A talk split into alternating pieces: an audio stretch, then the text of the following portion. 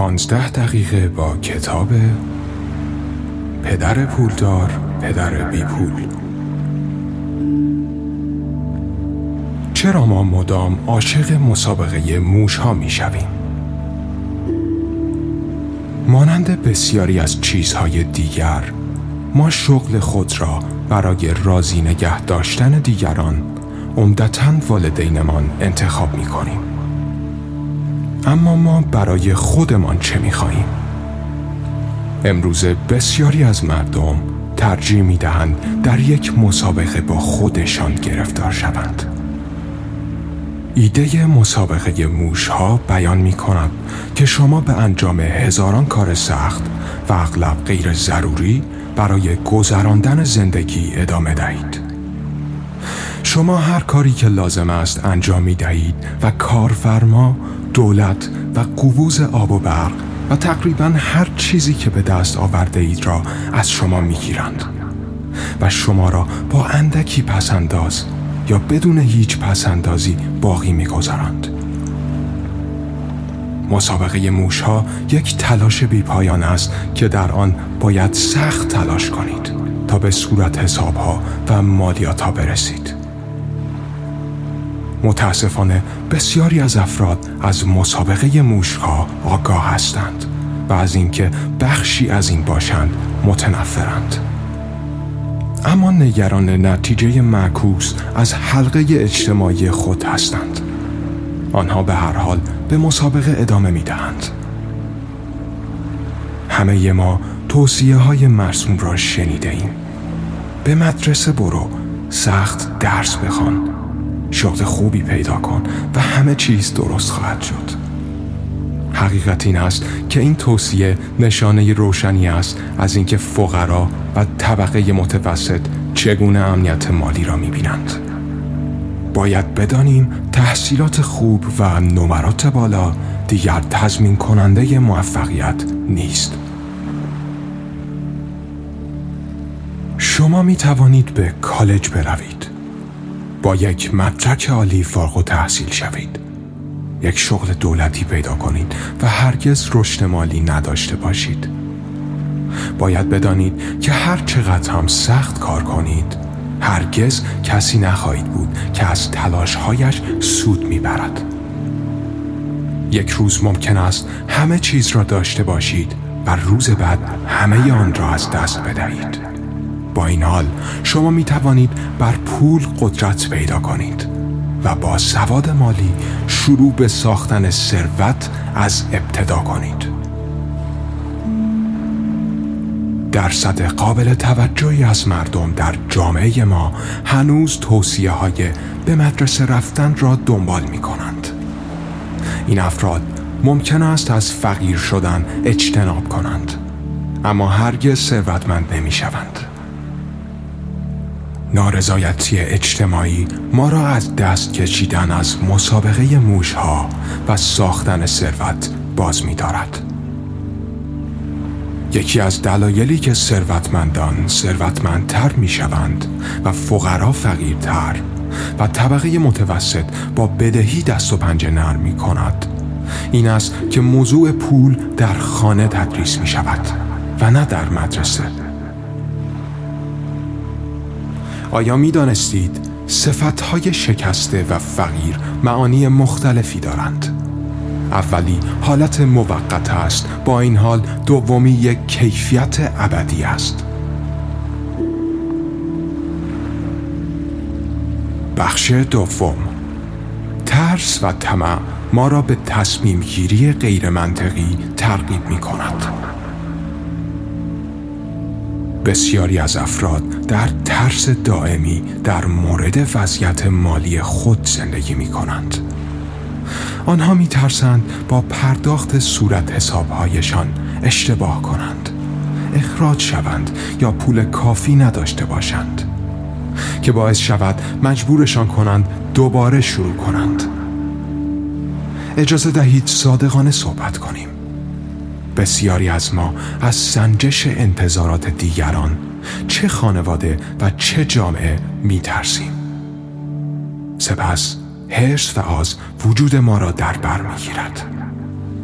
اکثر افراد یک قیمتی دارند هنگامی که وام به اندازه کافی بالا به آنها پیشنهاد می شود اکثر آنها نمی توانند در برابر فکر کردن آن چک حقوقی ایمن در پایان ما و همه چیزهایی که می توانند با آن بخرند مقاومت کنند این دو عامل این افراد را در الگوی زود بیدار شدن عجله به سر کار استرس روزانه و سخت کار کردن روی چیزی که اغلب دوست ندارند به دام اندازد. سپس پس از یک ماه طولانی آنها بالاخره چک حقوقی و صورت حسابها را دریافت می کنند. هر ثانیه روز، ماه و سال زندگی آنها با چرخی بی پایان از ترس و طمع اداره می شود.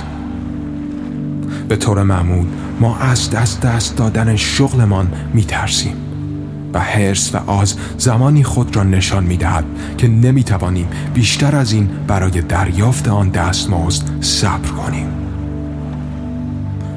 با این وجود حتی اگر پول در بیاوریم هرس و طمع ما سعی می کند ما را متقاعد کند که هنوز کافی نیست و ما را مجبور به ادامه مسابقه موش ها می کند برای درک اینکه ما در مسابقه موش ها گیر افتاده ایم باید از منظر سوم شخص به زندگی خود نگاه کنیم.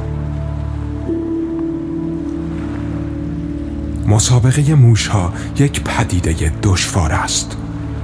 از یک طرف ما می‌دانیم که باید چه انتظاری داشته باشیم و هیچ کس به ما برای تصمیم گیری سخت یا هر گونه تصمیمی نیازی ندارد. از سوی دیگر این عدم مسئولیت فرضی ما را شادتر نمی کند. ما از ترس دیر رسیدن و اخراج شدن به کار می شتابیم. هرچه بیشتر تسلیم مسابقه موشها شویم مغزمان بیشتر میآموزد که این رفتار طبیعی ماست که بی پایان دنبال چیزی دست نیافتنی بدویم.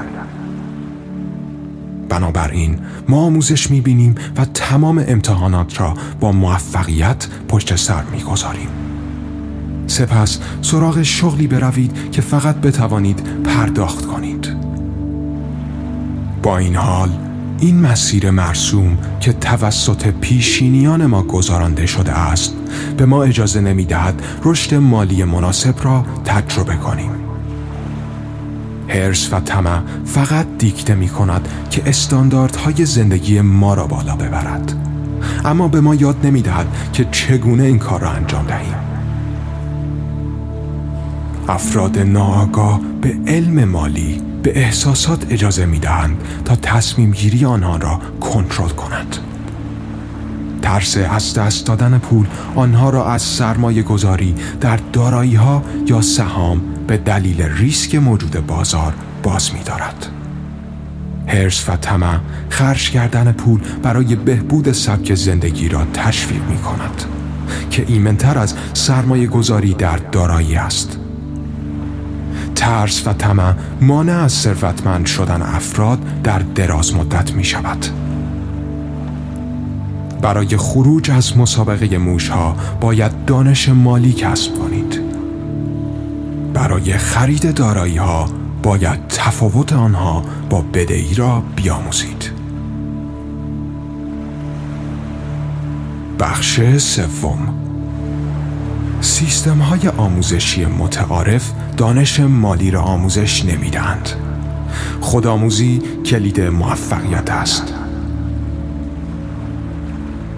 برای ایجاد ثروت باید چیزی بیش از یک استاد و مدرک دانشگاهی وجود داشته باشد. دنیا پر از افراد فقیر با استعدادهای بزرگ است. آموزش مالی، سرمایه گذاری، بدهی، ریسک، حسابداری، بهره مرکب، سهام و بسیاری موارد دیگر عامل اصلی ایجاد شکاف بین فقرا و ثروتمندان است. متاسفانه سیستم آموزشی و برنامه درسی مدارس ما برای سواد مالی تنظیم نشده است. اگر سواد مالی یک درس مدرسه بود، نه خرد خانوادگی ثروتمند شدن یک محبت الهی دست نیافتنی نبود بلکه یک پیگیری واقعی بود فقدان سواد مالی هم جوان و هم پیر را تحت تأثیر قرار می دهد. جامعه ما را به سواد مالی مجهز نکرده است و این شما هستید که خودتان را آموزش می دهید. هر زمان که شروع به کار روی آموزش مالی خود کنید خوب است. اما هرچه زودتر بهتر. روی خودتان سرمایه گذاری کنید زیرا این مهمترین چیز است. با سرمایه گذاری در ذهن خود شروع کنید.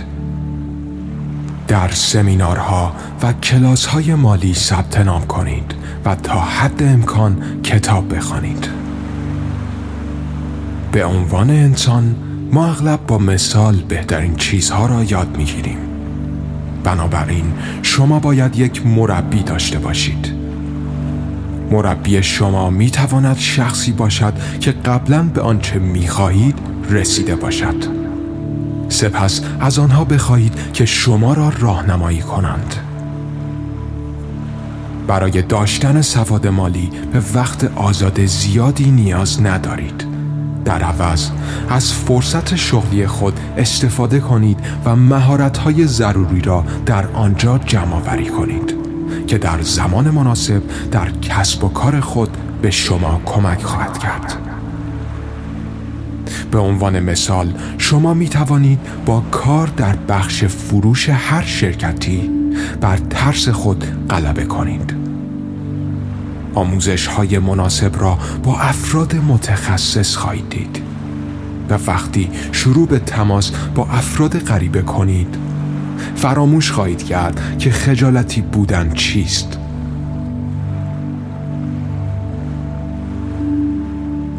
بخش چهارم. اگر می‌خواهید ثروت بسازید باید ریسک کنید. برای تغییر وضعیت مالی خود باید کارها را متفاوت انجام دهید. دانستن نحوه مدیریت ریسک بزرگترین تغییری است که باید ایجاد کنید. افراد ثروتمند ریسک پذیر هستند. آنها از خطرات نمی ترسند اما توانایی عجیبی برای مدیریت و به دست آوردن بهترین آنها ایجاد کردند. ریسک کردن به این معنی نیست که پول خود را در بانک نگه دارید. یعنی سرمایه گذاری در سهام و اوراق قرضه. این پسنداز از پسندازهای معمول بانکی شما خطرناکتر هستند. اما آنها به سرعت درآمد بیشتری ایجاد می کنند. سرمایه گذاری در سهام و اوراق قرضه در مدت زمان کوتاهی درآمد بیشتری ایجاد می کنند. حقیقت این است که تمایل به ریسک کردن ثروتمندان را متمایز می کند. در حالی که ثروتمندان مستعد ریسک پذیری هستند طبقه فقیر و متوسط تمایل دارند ایمن بازی کنند آنها تا آخرین نفس به شغل خود ادامه می دهند زیرا می ترسند در صورت از دست دادن حقوقشان چه بلایی سرشان بیاید. وقتی ترس از باخت هیجان برنده شدن را تحت شعا قرار می دهد مردم تمایل دارند به جای سرمایه گذاری روی چیزهای بزرگ ایمن بازی کنند. به نظر می رسد آنها چیزهایی ماننده من نمی‌خواهم ببازم می‌گویند. اما در واقعیت باخت اجتناب ناپذیر است. همانطور که به سمت پیروزی پیش می روید باخت اجتناب ناپذیر است. گاهی اوقات نمی‌توان بدون باخت پیروز شد. این یک روش طبیعی است که شما را بازنده یا شکست خورده نمی کند. این بدان معناست که به شما فرصتی داده شده است که از یک موقعیت جدید درس بگیرید و رشد کنید. برای ساختن ثروت باید بیش از حد مایل به ریسک باشید. بخش پنجم هیچ کس یک شب ثروتمند نمی شود یاد بگیرید که چگونه انگیزه خود را تقویت کنید. راه دستیابی به ثروت طولانی و سخت است. وقتی به یک مانع برخورد می کنید بی انگیزه شدن آسان است. به عنوان مثال قیمت سهامی که در آن سرمایه گذاری کرده اید ممکن است کاهش یابد. شما باید در مواقع سخت متعهد و با انگیزه بمانید. یکی از راه های حفظ انگیزه تان ایجاد فهرستی از خواسته ها و ناخواسته هاست این موضوع می تواند حاوی مواردی مانند من می خواهم در عرض سه سال از شر بدهی هایم خلاص شوم و یا نمی خواهم مانند پدر و مادرم در فقر زندگی کنم باشد. این فهرست انگیزه شما را در مواجهه با مشکلات حفظ می کند خرج کردن پول برای خودتان قبل از تصویه صورت حساب ها راه دیگری برای حفظ انگیزه است. ممکن است غیر منطقی به نظر برسد. اما شما دقیقا می دانید که هر ماه چقدر پول برای رسیدن به اهداف خود نیاز دارید. سخت کار کردن برای دستمزد و خرج کردن بیشتر آن از روی طمع انگیزه اشتباهی است. این موضوع را فرصتی برای به حد اکثر رساندن کارت اعتباری و قوتور کردن خود در بدهی ندانید. پرداخت اول به خودتان فشار مضاعف ایجاد می کند که شما را وادار می کند به دنبال راه های خلاقانه برای کسب درآمد بیشتر باشید. همچنین به شما کمک می کند تا نظم مالی را توسعه دهید. ویژگی که برای همه افراد موفق آشناست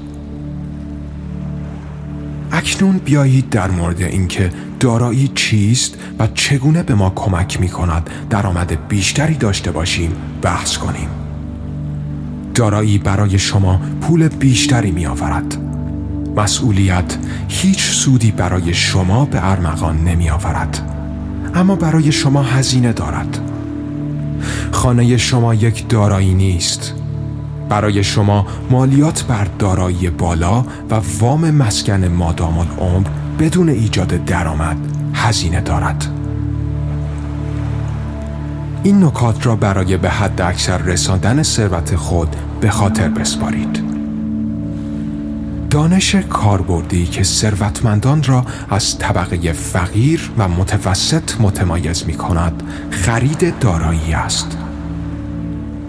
در حالی که یک دارایی برای شما پول بیشتری تولید می کند بدهی چیزی است که شما برای آن باید هزینه زیادی پرداخت کنید نمونه هایی از دارایی ها اوراق قرضه صندوق های سرمایه گذاری متقابل مشاغل سهام و هر چیز دیگری هستند که درآمدی ایجاد می کنند که در طول زمان می توان آن را به راحتی فروخت سرمایه گذاری در دارایی ها باعث می شود که پول شما با ایجاد درآمد منفعلانه برای شما کار کند. از آنجایی که دارایی های شما هزینه های شما را پوشش می دهد. پول را می گیرید و دوباره آن را در دارایی های جدید سرمایه گذاری می کنید. بنابراین یک اثر رشد مرکب ایجاد می کنید. متاسفانه اکثر مردم بدهی ها را به عنوان دارایی طبقه بندی می کنند. خیلی ها به فکر خرید خانه هستند و فکر می کنند این یک دارایی است. در حالی که یکی از پول برترین بدهیایی است که می توانید دریافت کنید. بخش ششم. حرفه شما در تولید ثروت به اندازه کسب و کار شما مهم نیست. تجارت و حرفه چیزهای متفاوتی هستند. حرفه شما هر کاری است که انجام می دهید زیرا کار روزانه شما قبضهای شما را می پردازد مواد غذایی می‌خرد و به طور کلی هزینه های زندگی شما را پوشش می‌دهد. از سوی دیگر سرمایه گذاری زمان و پول خود در یک تجارت دارایی های شما را افزایش می دهد. تقریبا غیر ممکن است که فقط با حرفه خود ثروت بسازید. زیرا در بیشتر موارد فقط هزینه های ضروری را پوشش می دهد. برای ایجاد ثروت باید در حالی که در شغل خود کار می کنید یک کسب و کار ایجاد کنید. برای راه اندازی کسب و کار خود به جریان نقدی، افراد و زمان نیاز دارید. حرفه آشپز آشپزی است. صورت حساب ها را پرداخت می کند اما احتمالا در بلند مدت آنها را ثروتمند نخواهد کرد. آنها در املاک و مستقلات سرمایه گذاری می کنند و هر ماه پول نقد اضافی را برای به دست آوردن دارایی های مولد سرمایه گذاری می کنند. در همین راستا فروشنده لاستیک درآمد باقی مانده خود را در معاملات سهام سرمایه گذاری می کند. این دو مورد نشان می دهد که حرفه به صورت حساب های ماهانه پاسخ می دهد. اما با اختصاص درآمد اضافی به مشاغل کسب و کار خود را رشد داده و ثروت را افزایش می دهید. کار شما در ابتدا به کسب و کار شما کمک مالی می کند. صبر کنید تا شغل روزانه خود را رها کنید تا کسب و کار شما رشد پایداری را نشان دهد. در این مرحله دارایی های شما نه حرفه شما منبع اصلی درآمد شما خواهد شد و آن استقلال مالی شماست. دانش صحیح مالیات نیز بسیار مهم است.